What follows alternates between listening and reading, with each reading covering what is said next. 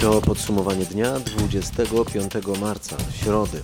Nazywam się Michał Zieliński, a hasła klucze dzisiejszego podcastu to tarcza i szlaban, Merkel i Karol, szpitalne ekspresy i spowolniony internet, a na początek tysiąc.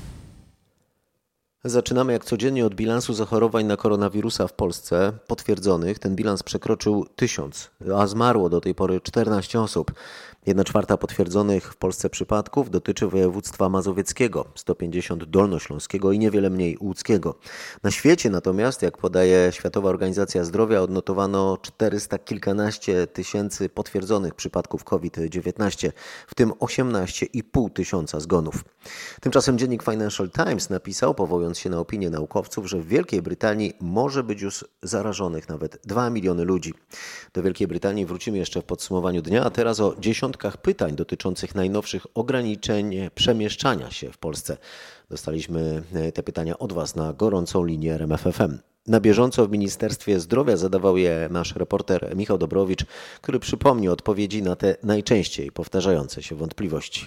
Dobry wieczór. Nasi słuchacze pytali o dojazdy do pracy prywatnymi samochodami. Czy taka podróż jest możliwa, gdy podwozimy rodzinę albo sąsiadów i w efekcie autem podróżuje na przykład pięć osób? Odpowiedź brzmi tak, możemy tak podróżować pod warunkiem, że wszystkie te osoby jadą właśnie do pracy albo po to, żeby załatwić niezbędną sprawę, na przykład kupić leki. Kolejne pytanie dotyczyło aktywności turystycznej. W imieniu naszych słuchaczy zapytałem wiceministra zdrowia Janusza Cieszyńskiego, czy to jest dobry moment na weekendowy wyjazd albo wycieczkę motocyklową. Nie rekomendujemy jakichkolwiek aktywności turystycznych, rekreacyjnych, poza ewentualnie spacerem. Nasi słuchacze pytali też, czy można teraz jechać na wieś albo odpocząć na działkę. Odpowiedź brzmi tak, można, ale tylko z najbliższą rodziną i dziećmi, bez organizowania tam spotkań w większym gronie. Resort Zdrowia radzi każdy taki wyjazd dokładnie przemyśleć i niezmiennie zaleca, aby spędzać czas przede wszystkim w domu. Tymczasem trwa dalsze uszczelnianie granic, tym razem szlaban dla ludzi pracujących po drugiej stronie granicy, głównie w Niemczech, ale także w Czechach. Osoby, które mieszkają i pracują w rejonach przygranicznych, do tej pory mogły przekraczać granice regularnie. Wystarczyło zaświadczenie o zatrudnieniu. Teraz każde przekroczenie granicy będzie się już wiązało z obowiązkową 14-dniową kwarantanną kiedy zaczną obowiązywać te obostrzenia. O tym ze Szczecina Aneta Łuczkowska.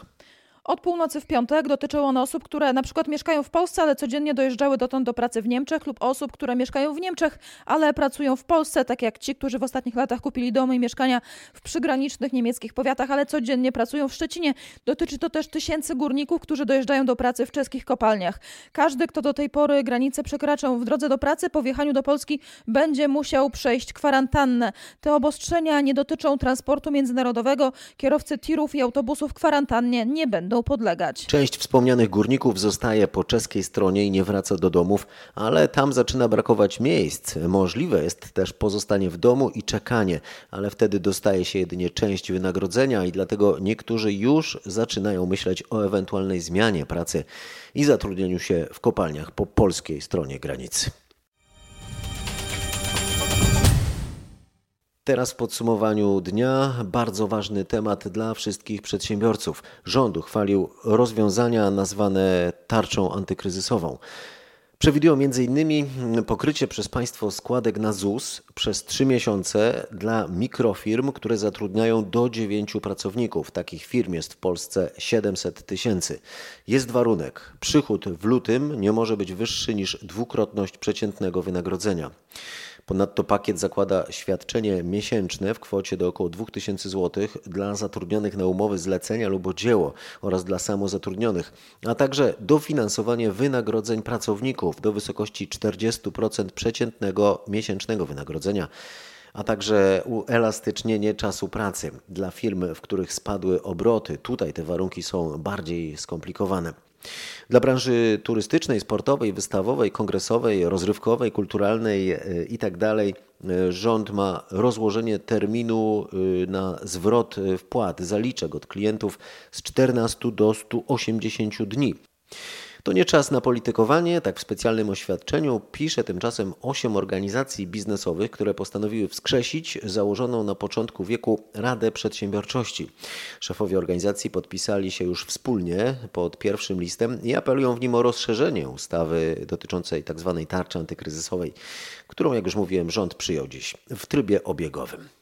Amerykański Senat e, przyjął pakiet ratunkowy dla gospodarki. Jego wartość to 2 biliony dolarów. W Stanach Zjednoczonych tylko wczoraj z powodu koronawirusa zmarło niemal 200 osób, o czym informuje z oceanu e, korespondent RMFFM Paweł Żuchowski.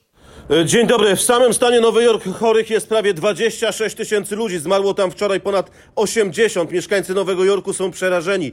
Niektórzy zaczęli uciekać, wynajmują domy w pobliskich stanach. Amerykańskie władze wzywają, by wyjeżdżając z Nowego Jorku poddać się 14-dniowej kwarantannie. Dr Anthony Fauci, dyrektor Amerykańskiego Narodowego Instytutu Alergii i Chorób Zakaźnych, powiedział, że tempo, w jakim przybywa zakażonych w nowojorskiej aglomeracji jest od 8 do 10 razy wyższe niż w innych częściach kraju. Według szacunków rozwój pandemii koronawirusa sprawi, że stan Nowy Jork będzie potrzebował w ciągu dwóch, trzech tygodni nawet 140 tysięcy łóżek szpitalnych. Wiceprezydent USA Mike Pence zapowiedział, że do stanu Nowy Jork w ciągu 24 godzin trafi 4 tysiące respiratorów. A teraz Europa. Liczba ofiar śmiertelnych w Hiszpanii e, przekroczyła e, bilans z Chin, ten oficjalny. Hiszpania jest uziemiona, w domach na autostrady nie wiedzie żaden samochód osobowy poza uprawnionymi, w miastach wszystko pozamykane, ludzie siedzą w domach, a na ulicach pełno policji. Tak opowiada naszemu reporterowi Krzysztofowi Kotowi Grzegorz Milanowski, mieszkający od kilku lat na Półwyspie Iberyjskim. Najbardziej przerażające, jak mówi Grzegorz, są zdjęcia takich miejsc jak lodowisko w Madrycie, które ma służyć jako tymczasowa kostnica, czy szpitali, a właściwie umieralni dla ludzi. One uświadamiają, jak poważny jest problem. Także jest strasznie. Jest, jest to lodowisko w Madrycie uruchomione. Poza tym ogromny, ogromny szpital wojsko postawiło y, dla osób y, takich beznadziejnych już które nie, nie są kierowane do szpitala, są kierowane na taki szpital utworzony w takiej potężnej hali. Te osoby tam są kierowane, no i wiadomo, jak umrze, są pogrzeby bez udziału rodzin, są kremowane i, i później gdzieś to, później gdzieś sobie, sobie ktoś te prochy odbierze. Przygnębiające. Strasznie, strasznie. Niestety w statystyce Hiszpania zaczyna doganiać Włochy i przynajmniej na razie liczba zachorowań każdego dnia jest większa niż poprzedniego. No to teraz Włochy. Do 7,5 tysiąca e, wzrosła liczba zmarłych. E, od wtorku stwierdzono prawie 700 zgonów. E, do tej pory zanotowano prawie 75 tysięcy przypadków zachorowań. Jednocześnie kolejny dzień z rzędu spada we Włoszech liczba nowych e, zachorowań. Stwierdzono ich e, w ciągu ostatniej doby 3,5 tysiąca. I po raz pierwszy od początku tego zdrowotnego kryzysu we Włoszech e, na konferencji prasowej nie wystąpił szef obrony cywilnej Angelo Borelli, który jak się okazuje ma podwyższoną temperaturę i zapowiada, że będzie w izolacji. A Krzysztof Kod rozmawiał z Patrycją Szwed, Polką mieszkającą w Mediolanie. Jak się okazuje, są tam e, nastroje, są tam odrobinę lepsze niż przed weekendem. Wszyscy mają nadzieję, że w weekend był już szczyt zachorowań, to przewidywali różni naukowcy i teraz od tego weekendu wydaje się, że z każdym dniem nowych przypadków koronawirusa jest nieco mniej, mówi Patrycja. Rzeczywiście czytałam że 21 był już ten taki naj, najwyższy level, e, ten, ten pik tych zakażeń, najwie, najwięcej dziennych. Dwa dni ostatnie to było znaczne zmniejszenie, znaczne zmniejszenie przypadków na dzień. Czy to już realny przełom? Wszyscy mają nadzieję, że tak właśnie jest, chociaż naukowcy we Włoszech studzą emocje. Czytałam raport, w którym mówią naukowcy, którzy obliczyli te, te, te krzywe, że do 6 maja teoretycznie powinniśmy zejść do poziomu, w którym już nie będzie potrzebna kwarantanna, i czyli te obostrzenia narodowe. Z tym, że ten raport był zrobiony na podstawie też e, tego, jak to się zachowywało w Chinach.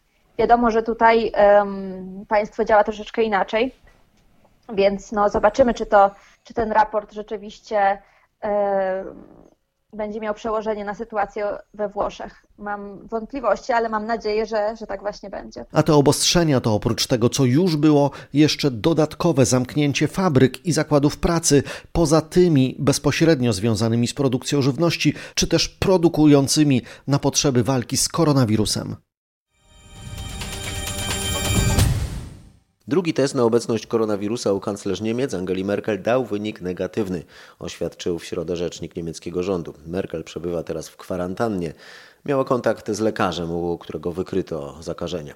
Królowa Elżbieta pozostaje w dobrym zdrowiu, podaje z kolei pałac Buckingham. Karola swojego syna widziała ostatnio niemal dwa tygodnie temu. No i następca tronu, 71-letni Karol, ma koronawirusa. Rzeczniczka y, księcia podaje, że objawy choroby są u niego łagodne. A w ciągu pierwszego dnia programu dla wolontariuszy w Wielkiej Brytanii do pomocy służbie zdrowia zgłosiło, zgłosiło się ponad 400 tysięcy osób, a rząd zakładał, że w ciągu kilku dni będzie ich może 250 tysięcy. Jednocześnie Wielka Brytania e, zaangażować chce lekarzy i pielęgniarki, którzy w ostatnich trzech latach przeszli na emeryturę. E, z jakim odzewem spotkał się ten apel rządu? O tym z Londynu Bogdan Frymorgan. Na apel rządu odpowiedziało ponad 11 tysięcy emerytowanych lekarzy i pielęgniarek. Po przejściu koniecznego przeszkolenia powrócą do pracy. Większość nie trafi na pierwszą linię walki z koronawirusem, ale ich wsparcie będzie istotne. Także 5,5 tysiąca studentów ostatniego roku medycyny i prawie 19 tysięcy studentek pielęgniarstwa trafi do szpitali. Brytyjski rząd kompletuje także armię ochotników, którzy wesprą logistycznie służbę zdrowia, między innymi dostarczając lekarstwa najbardziej potrzebującym. Jak podkreślają eksperci, z uwagi na poziom zakażeń i wymóg kwarantanny, ludzie są równie ważni jak liczba respiratorów. Bez lekarzy i pielęgniarek będziemy bezradni. Teraz w podsumowaniu dnia czas na Francję. Ekspresy szpitalne zaczynają dzisiaj kursować e, w tym kraju. Chodzi o specjalne pociągi przekształcone w oddziały intensywnej opieki medycznej na szynach. Te specjalne pociągi ekspresowe mają transportować pacjentów w stanie ciężkim z regionów, gdzie szpitale są najbardziej przepełnione, do miast często na drugim końcu kraju, gdzie chorych jest mniej. Zadaniem pierwszych ekspresów szpitalnych jest ewakuacja części pacjentów ze Strasburga i Miluzy w Alzacji, która stała się jednym z największych ognisk epidemii we Francji. W pociągu tego typu jest miejsce dla 30 pacjentów, w każdym wagonie są 4 łóżka z respiratorami, dwóch lekarzy i 4 pielęgniarki. Relacjonował z Paryża Marek Gładesz. W Belgii, w Holandii i w Niemczech zaczyna brakować pracowników sezonowych, którymi często są Polacy. Jak ustaliła nasza dziennikarka Katarzyna Szymańska-Borginą, w Holandii z brakiem rąk do pracy boryka się sektor kwiatowy. W Niemczech nie ma kto zbierać szparagów, w Belgii brakuje pracowników w ogrodnictwie, choćby do pracy przy pakowaniu owoców.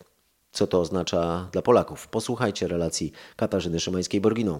Niektóre firmy są nieuczciwe i wykorzystują Polaków w tej trudnej sytuacji. Jedna ze słuchaczek zgłosiła nam na gorącą linię, że belgijska firma we Flandrii, zajmująca się pakowaniem owoców, w obawie o utratę pracowników, zaczęła szantażować Polaków niewypłaceniem wynagrodzenia, jeżeli wrócą do kraju. Grożono nawet im odebraniem kluczyków do samochodów. Dopiero po moich telefonach z dyrekcją tej firmy sytuacja poprawiła się. Proszę Pani, oni zmienili o, o 180 stopni zachowanie w stosunku do ludzi w ciągu paru godzin.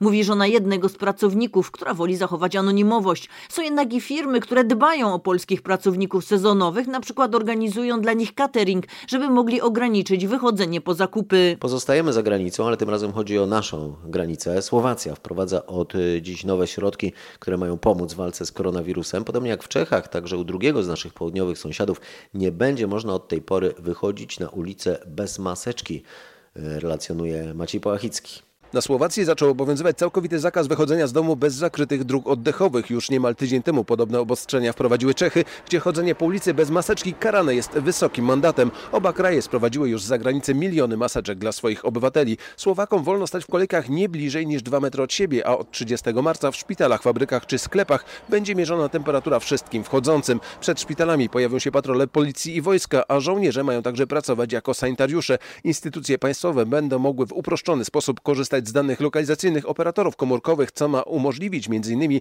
namierzanie osób łamiących zasady kwarantanny. Słuchacie podcastu Podsumowanie Dnia. To był niezwykły dzień dla polskiej szkoły, która próbuje przeskoczyć z XIX wieku w XXI. Oby przy tym skoku wielu uczniów nie spadło w przepaść, mówi RMFFM nauczyciel roku anglista z Tarnowa Marcin Zarut. Wszystkie szkoły podstawowe i średnie muszą uczyć zdalnie, no i mogą się pojawić też pierwsze oceny. Grzegorz Kwolek przez cały dzień przyglądał się, jak wyglądały lekcje. Jakie były największe problemy? Podstawowym utrapieniem, z którym zmagali się od rana uczniowie, rodzice i nauczyciele w całej Polsce było przeciążenie elektronicznych dzienników firm Librus i Vulkan, z których korzysta zdecydowana większość szkół w całym kraju. Do godziny 12 wielu uczniów nie mogło się zalogować. Potem sytuacja zaczęła się poprawiać. Obawiam się, że podczas nauki zdalnej ucierpi wielu uczniów, komentuje Marcin Zarut i podkreśla, że należy koncentrować się nie na realizacji programu, a na samych uczniach. Mamy stan epidemii to powinniśmy też jakoś zachować hierarchię ważności i to jeżeli nie zdążymy zrealizować podstawy, to po prostu jej nie zdążymy zrealizować. Ministerstwo Edukacji Narodowej zawiesiło zajęcia do 10 kwietnia. Ten termin może zostać przesunięty. Związek Nauczycielstwa Polskiego zaapelował do ministra edukacji o darmowy internet dla uczniów i nauczycieli. Rząd powinien zapewnić każdemu uczniowi i uczennicy dostęp do edukacji w formie zdalnego kształcenia, a nauczycielom umożliwić to kształcenie. Mm, tak napisał ZNP do ministra Dariusza Piątkowskiego. Posłuchajmy Grzegorza Kwolka. Rzeczniczka ZNP mówi o wielu sygnałach od nauczycieli dotyczących braku szybkiego internetu.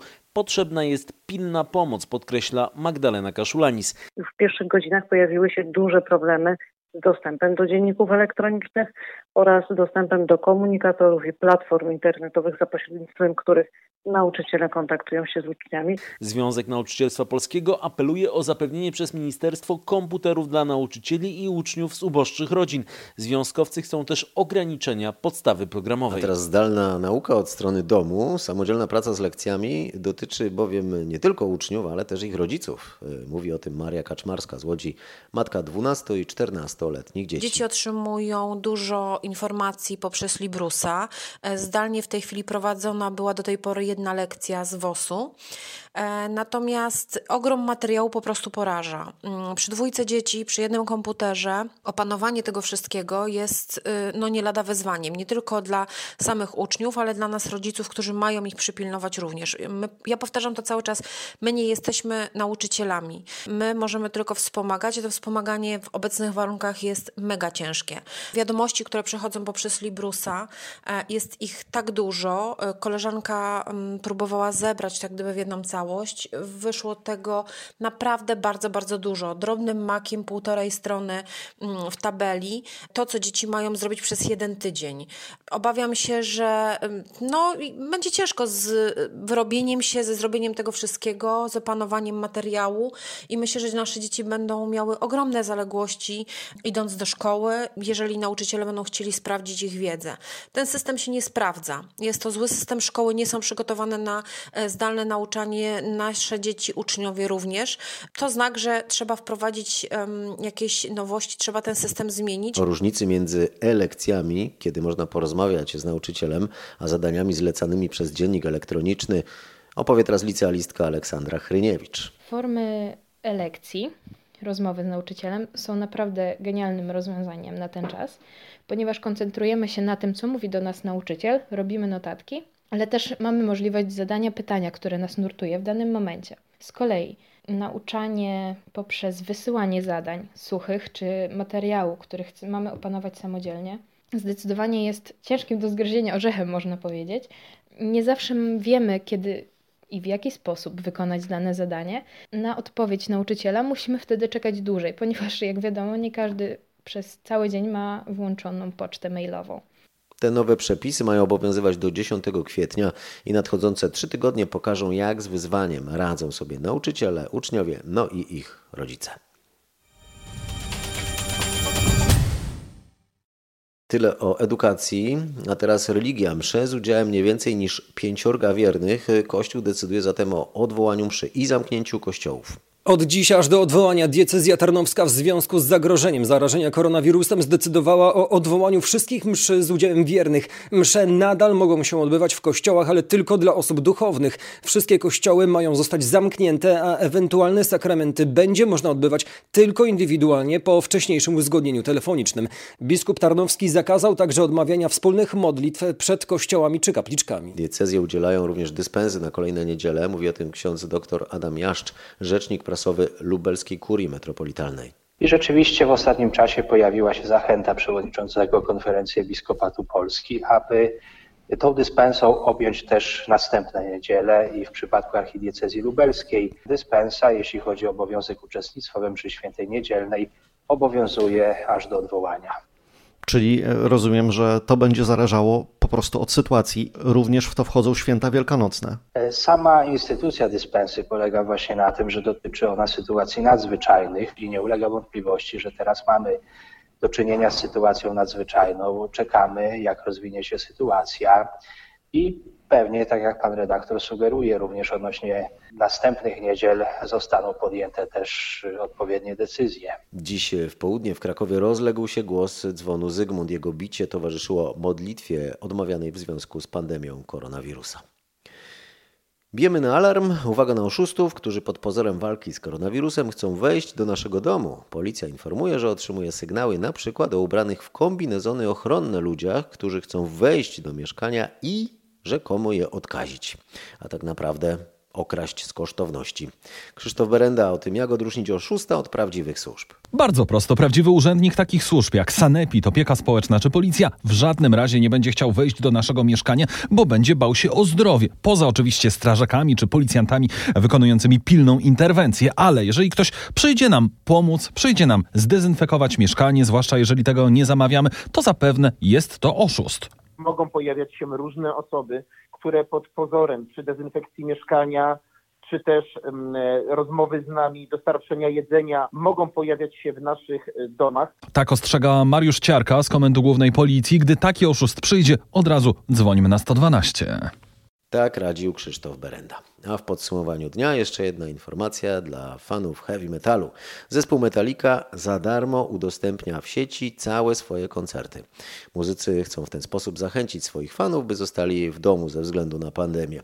W tych surrealistycznych czasach musimy trzymać się z daleka od siebie, zanim będzie można znów zacząć myśleć o zjazdach rodziny Metaliki. Napisali w specjalnym oświadczeniu wykonawcy takich przebojów jak Creeping Death czy Seek and Destroy. Najbliższa transmisja koncertu Metaliki 30 marca, a następny odcinek podsumowania dnia już jutro.